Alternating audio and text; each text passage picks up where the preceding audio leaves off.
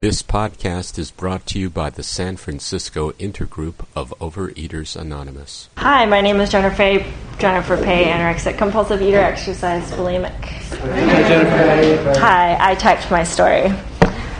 Um, I felt very uncomfortable for most of my life. It felt wrong to have any feelings, positive, negative, wants to show I cared about something. Very stubborn because it was horrendous to let others know that I had changed my mind in any way about anything because this meant I wasn't perfect all the time. My sense of I am okay or self worth came entirely from outside myself, from external cues that cannot possibly be 100% stable and available all the time. I constantly yearned for a hit of approval. My mother cooked most all our meals pretty healthy. I love sweet things and overate sometimes, which is acceptable in society. I don't remember having judgments about it then. Uh, body image was a non issue for me, also. In fact, I remember realizing some people didn't like their bodies and that that must suck because you're always with your body. Everyone always complimented on how tall and skinny I was. My parents explicitly told me I wasn't pretty. I went to a Christian school through second grade and decided God isn't real. In high school, I got super elitist, decided religion was for the weak, and could not stop eating my lunch during snack time. I would cry in my mother's car if she brought me lunch during lunchtime. My first, my first year in college, I was involved in a lot of stuff but didn't get to know anyone well. I felt hard inside and unpenetrable. I was busy constantly calculating weight loss plans. I also replayed every single social interaction constantly. I sucked because I didn't know how to be what I thought others wanted me to be all the time, meaning I wasn't getting all the approval possible all the time. I felt obviously too ugly to even say hi to in passing. Happiness and perfection meant a boyfriend, and since my face wasn't pretty enough, I had to have an extra great body, which meant a smaller and more toned body. The obvious quickest way to this perfection is to not eat and exercise more. For days at a time, I'd not eat but still exercise, then eat a bunch because I'd get too tempted or couldn't take not eating because I'm human and have an eating disorder, then do it all over again. I tried a cleanse and laxatives, uh, but I didn't think they worked, and I tried throwing up once, but it was too hard.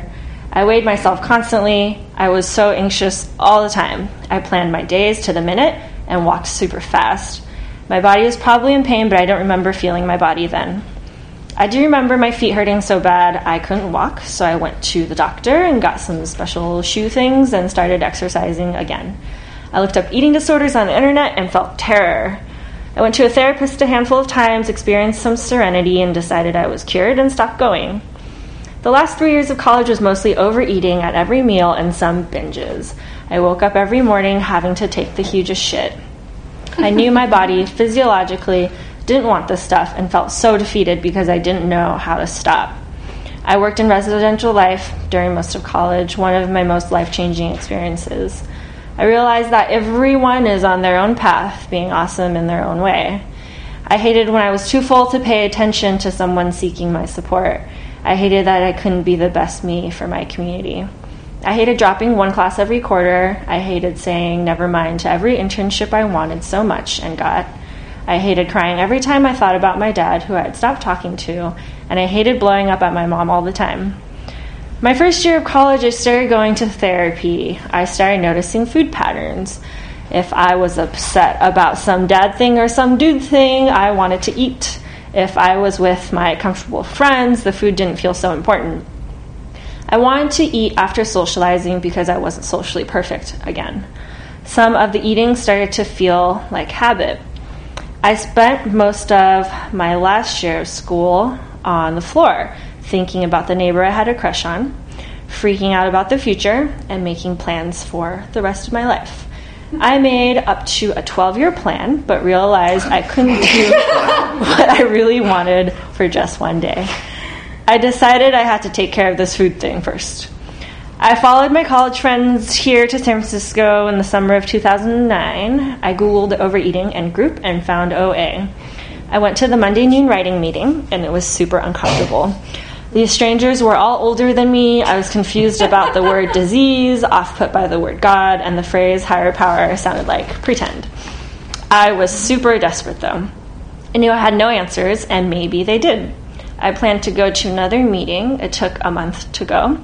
The unknown was scary and new things are hard. My best friend came to visit and she went with me to the Saturday Women's Writing Meeting in August of 2009. I moved and found a meeting right by my house, so I went to that. Um, each week it was hard to walk the two blocks to the meeting. I knew I was supposed to get a sponsor, but was still so uncomfortable, and I wanted to talk to people, but just couldn't.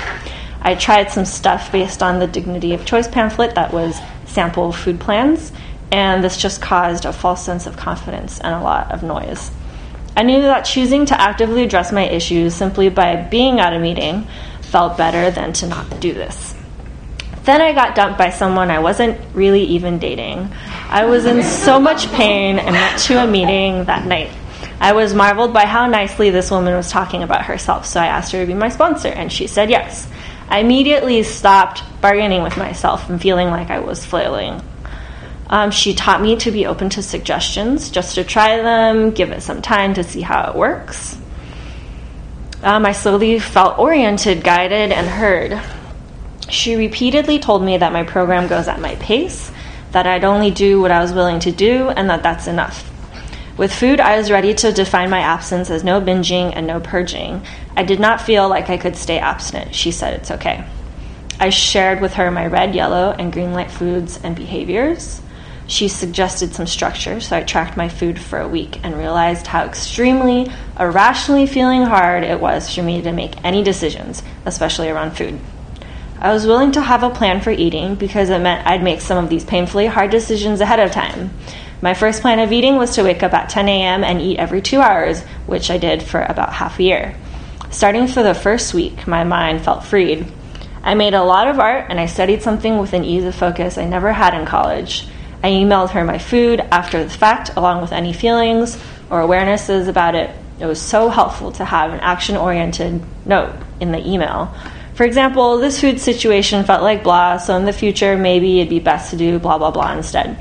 I stored the information in my brain. I shared it next time it came up, and I shared my shame that I shared it again. I had to white knuckle. I stopped eat to. I had to white knuckle stop eating in between, so I could relearn what hunger and a comfortable fullness feels like. New emotions like shame started coming. I thought I didn't experience shame, guilt, judgment, on and on. I read a lot of liter- literature because it was a private activity. I looked up words that troubled me, like faith, belief, God, higher, and power. I loved how it said we everywhere. I started thinking maybe I could talk to someone at a meeting and it wouldn't be scary, but that they would understand. I journaled while reading. I found solace in the end of the first step, which says First we grasp this knowledge intellectually, and then finally we come to believe it in our hearts. I thought, oh, it's okay that this isn't working instantly because it's a process. I felt hopeful that one day I would believe this stuff in my heart, something gentle. Two months later in the fall, I went to visit my college town. Apparently, this was very triggering since my eating disorder really took off there. One day, all I could do was plan a binge. I thought about what tools I could use, and I decided to write about the steps. I wrote about the first step, acting as if I believed it in my heart. Then I realized I'd written myself into step two because I no longer wanted to go on that binge, and something else besides myself got me there. I had come to believe in my first conception of a power greater than myself, which is the 12 steps. My sponsor suggested that when things feel hard, use more tools. I became a speaker getter because that would be an excuse to call the people that I wanted to call. I learned that the telephone works because if I call someone, they call me back and maybe we can chat a little. Felt great to share one on one in between meetings, so I called more people. Someone called me more than once, so I thought, hey, maybe that's okay to do. I started doing it and found myself building relationships with people who would pick up my calls and call me back. This significantly increased my sense of community and comfort in OA. I got in the habit of immediately picking up the phone if something didn't feel smooth. I didn't know what I'd say, but it felt better to let something out than to keep it in, keep all of it in. Eventually, one next right action would become clear, and that's all I need. The third step was my first action step because it said I was to change the way I lived. With everything, I was to pause and consult God. I learned that God speaks through the tools. Nowadays, I aim to live on step three I try to keep the general attitude that I don't know and I don't have to know what I'm going to think or feel about anything in the future. Things change, things feel ucky, things pass, and it's all okay. Everything has happened exactly the way it should, with ultimate proof that it has already happened. There is always something I can learn whenever I'm ready to learn it. In the spring of 2010, I started going to therapy, getting massages, and stretching daily. I found that treating my body nice helped me think about it nicely. I learned that I can act myself into right thinking. My sponsor suggested I'd say affirmations to myself in front of the mirror, and I thought that was the cheesiest thing I had ever heard. But I gave it a try, really quietly in my room with the door closed. I forced myself to say a set of list affirmations in front of the mirror upon waking and before sleeping. It started occurring to me how uncomfortable it was to constantly hate on my body. I started saying affirmations about this in a knee jerk fashion. For example, my attention would somehow get focused on how gross and huge I believed my stomach was, and I'd pause to say out loud, and preferably in front of the mirror, I don't say mean things about my body. Instead, I say nice things about my body or person. Then I'd be refocused on how beautiful my hands are and how grateful I am for them, or how funny I think I am, or how strong I am for doing this work.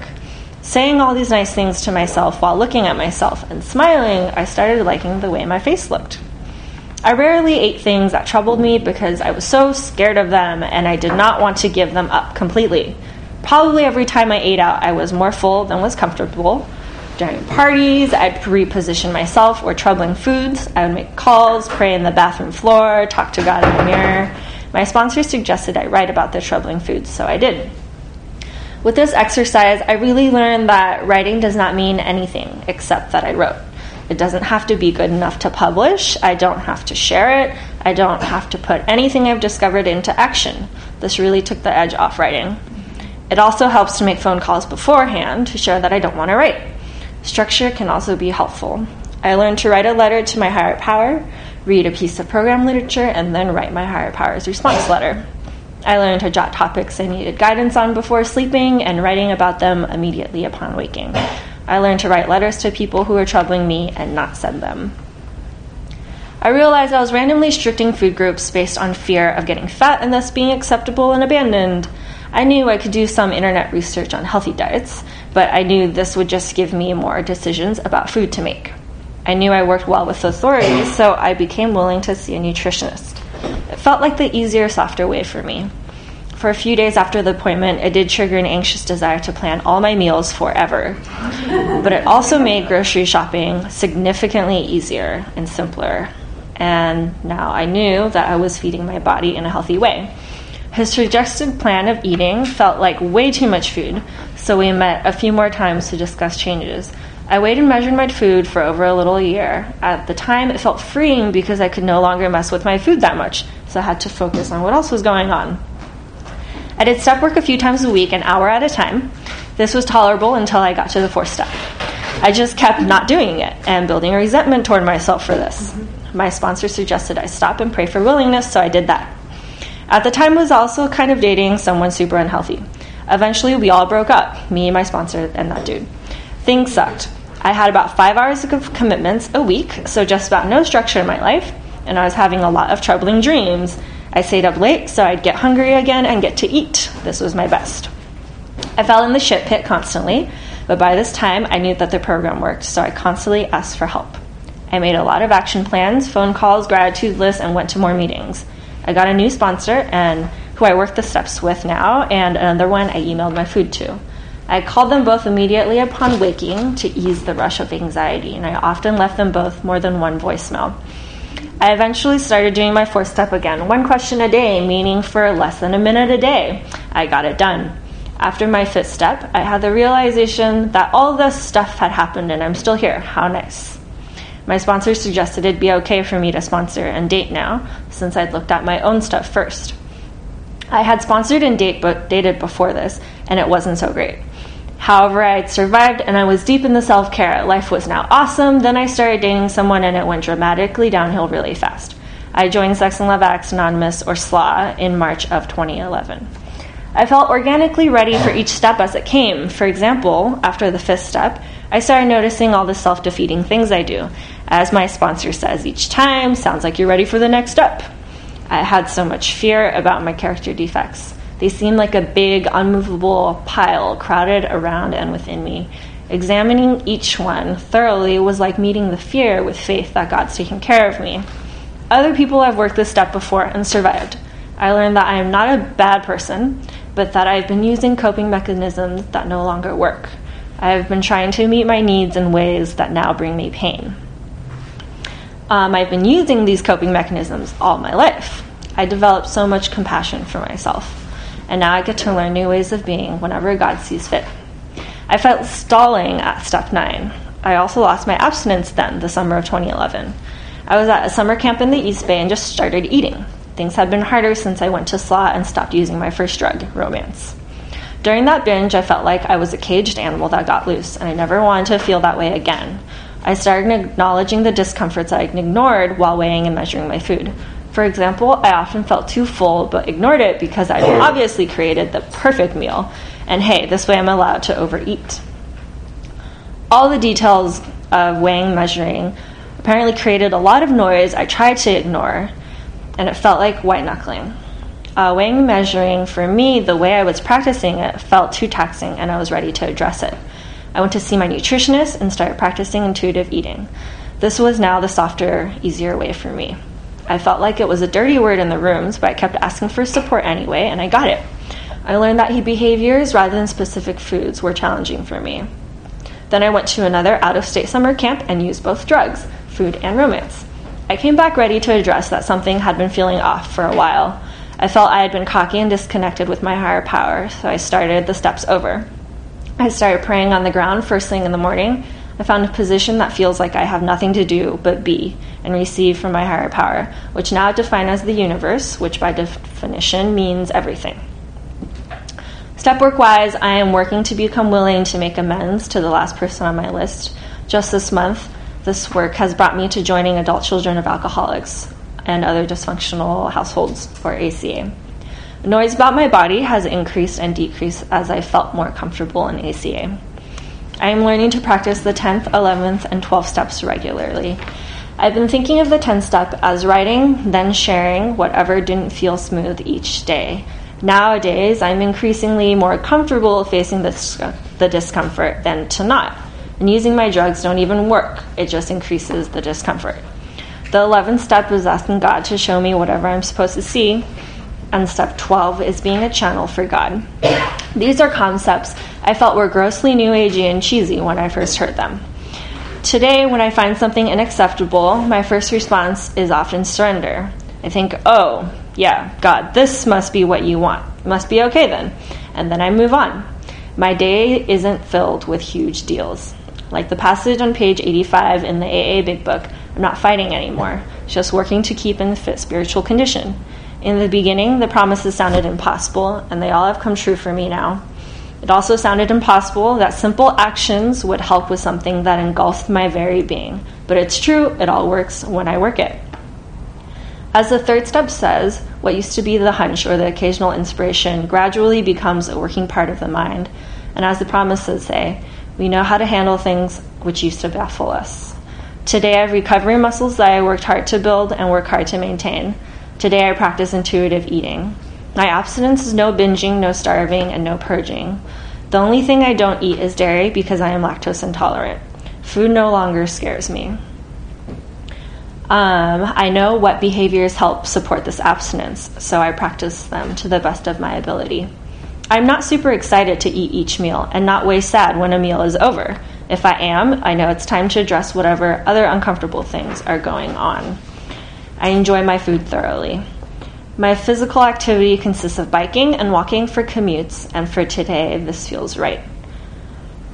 Hmm. It's easy to brush my teeth twice a day, and I take regular, comfortably sized shits. In closing, I would love to hear from you. Please take my contact information and use it. Thank you.